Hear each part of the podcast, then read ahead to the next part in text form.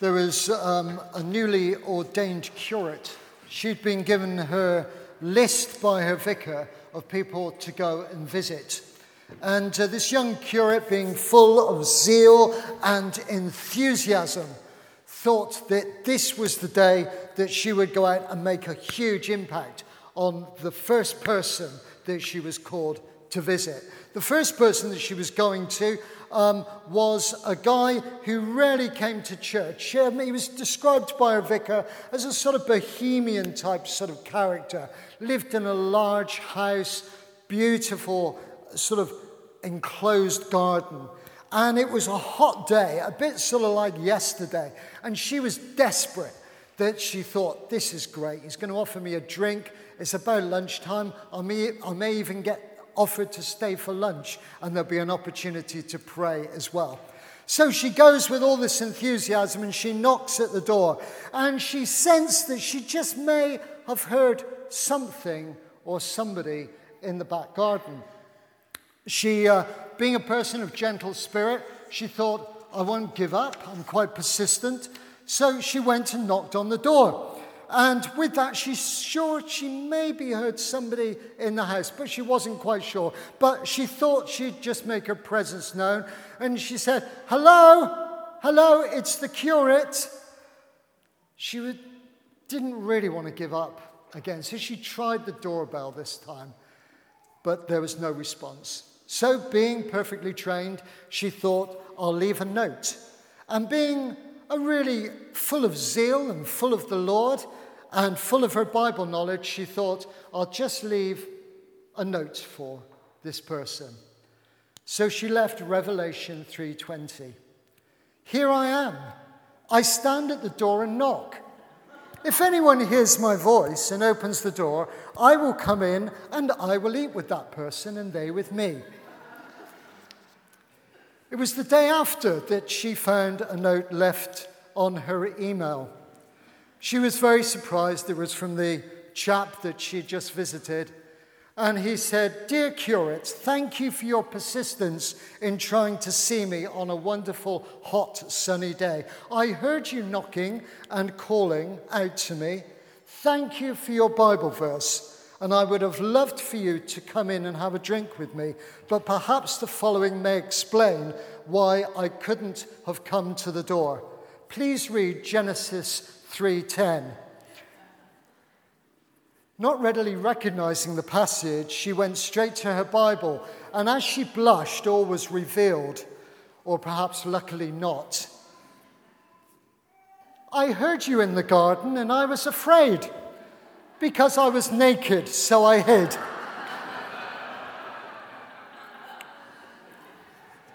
As you see, Paul says to the Colossians, as God's chosen people, holy and dearly loved, clothe yourself with compassion, kindness, humility, gentleness, and patience. You see, Paul is saying to the early church and says to us now, it's something that we should clothe ourselves with. Naked aggression, naked anger, naked rudeness isn't very pretty for God's chosen people. It doesn't suit us. So we are called to cover ourselves, amongst other things, with gentleness. Gentleness is a part of the fruit of the Spirit. It's, um, it's an important part, but so often we don't readily understand or recognize what it is. And maybe we need to do that more.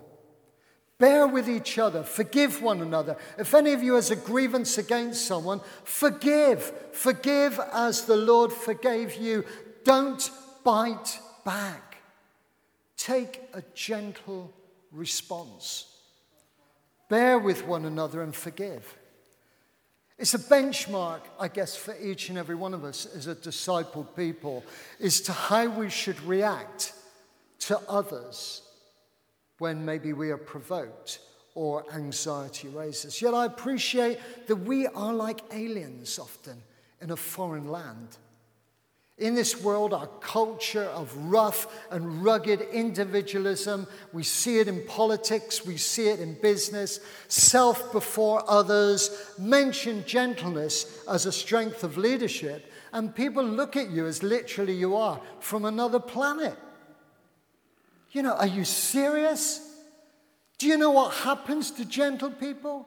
You know, they get stepped on, they get walked over, they get laughed at. No thanks, pal. No thanks. I'll take all the others, but I won't buy into gentleness.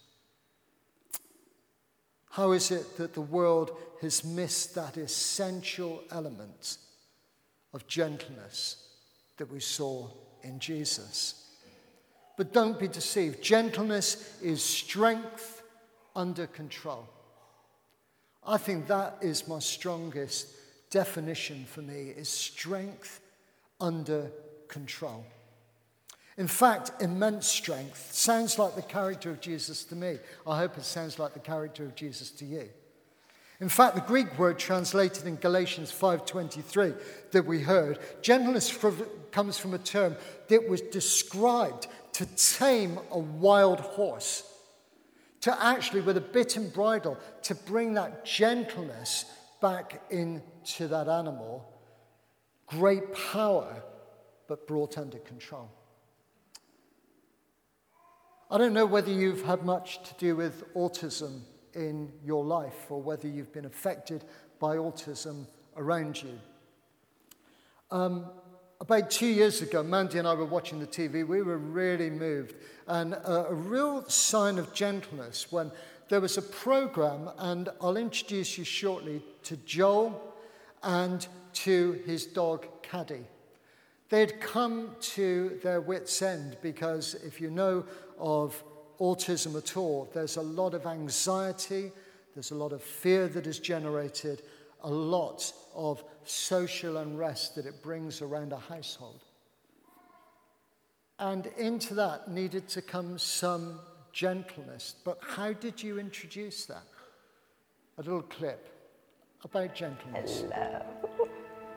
Well, he knows I'm a little bit nervous or something. So he's uh, just like, hey, don't worry, I'm here. well, I'm Joel, I'm 14, and I've been diagnosed with autism, ADHD, and a few others, pretty sure. I found it hard to basically live. It felt like there was a big cloud over us. We couldn't go to the park, we couldn't go to the shops, we couldn't go on holiday because he was scared, scared of everything. I wouldn't go outside, I wouldn't like focus on anything. It's just. the paediatrician had told me about Dogs for Good and said they can help you. They brought Caddy in, and um, Joel stood back for a while. But within 20 minutes, Joel was outside throwing a ball. That was Caddy. And I can remember just crying because I thought, finally, finally there was going to be something there to make us a normal family with smiles. He changed my life. Caddy changed not only Joel's life, but that of the whole family. Smiles have come back into our house. It's not, how's Joel going to cope? What we're going to do? It says, Caddy got his ball. Have we got some water? So the whole focus on Joel's disabilities have gone. What a moving clip.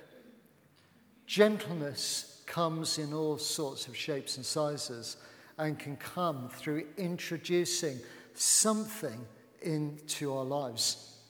Gentleness means finding a loving, kind way to do a tough job.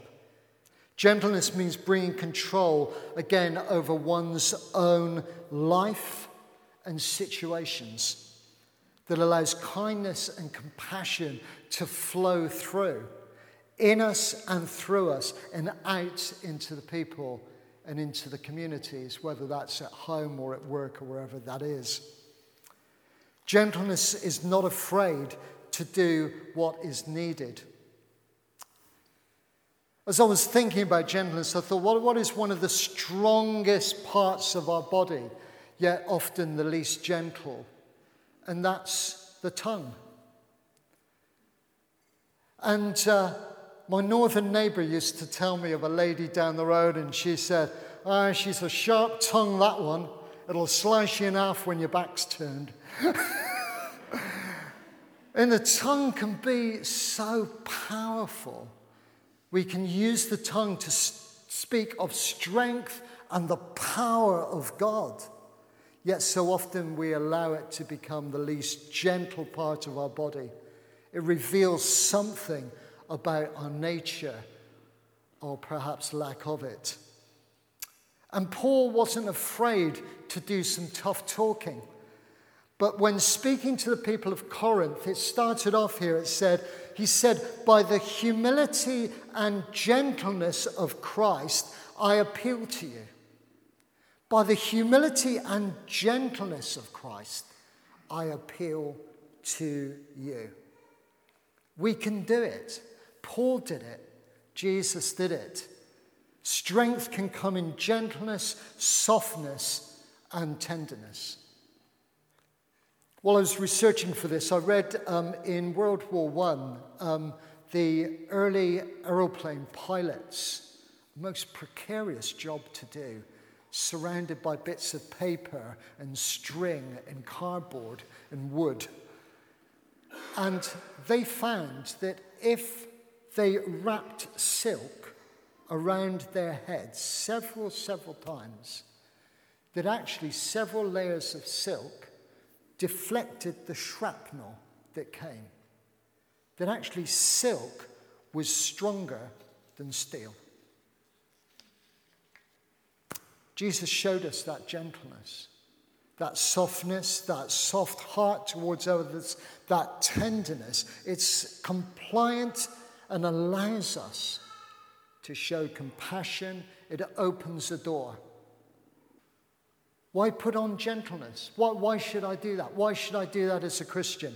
Well, in Matthew 11 29, Jesus says, tells us to take his yoke upon him and learn from him because he is gentle and humble in heart.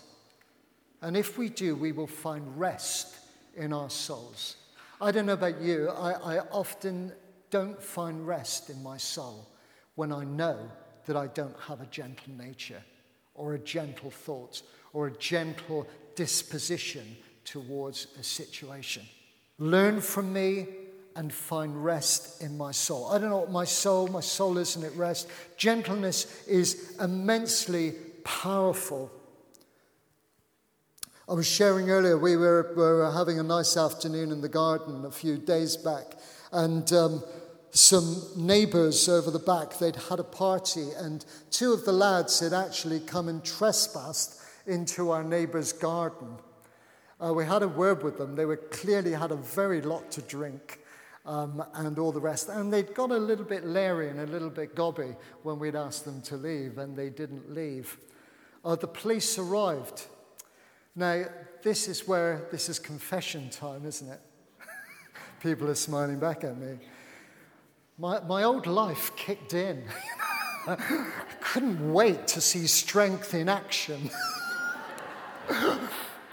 but, but as an observer, as an observer of these police officers that arrived, uh, I saw strength way beyond the physical. The officers were calm. They were extremely calm. They were gentle. They were gentle in their tone. They were gentle. They were firm, but they were very precise. They were amazingly patient. Yet I knew at a moment's notice these two young officers would have, have thrown themselves into action, would have handcuffed these people up, put them in the back of the car, but they didn't need to. There was strength, it was gentleness, it was patience, it was self control that dealt with the issue.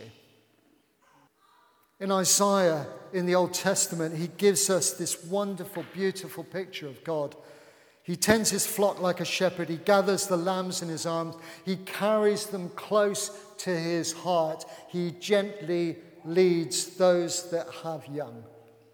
What a beautiful picture that Isaiah gave us in the character of God that we saw in Jesus. that we see in Jesus today. Maybe the Spirit's already speaking to you already about that thing within our own character that catches me out time and time and time again. Yet, put on gentleness.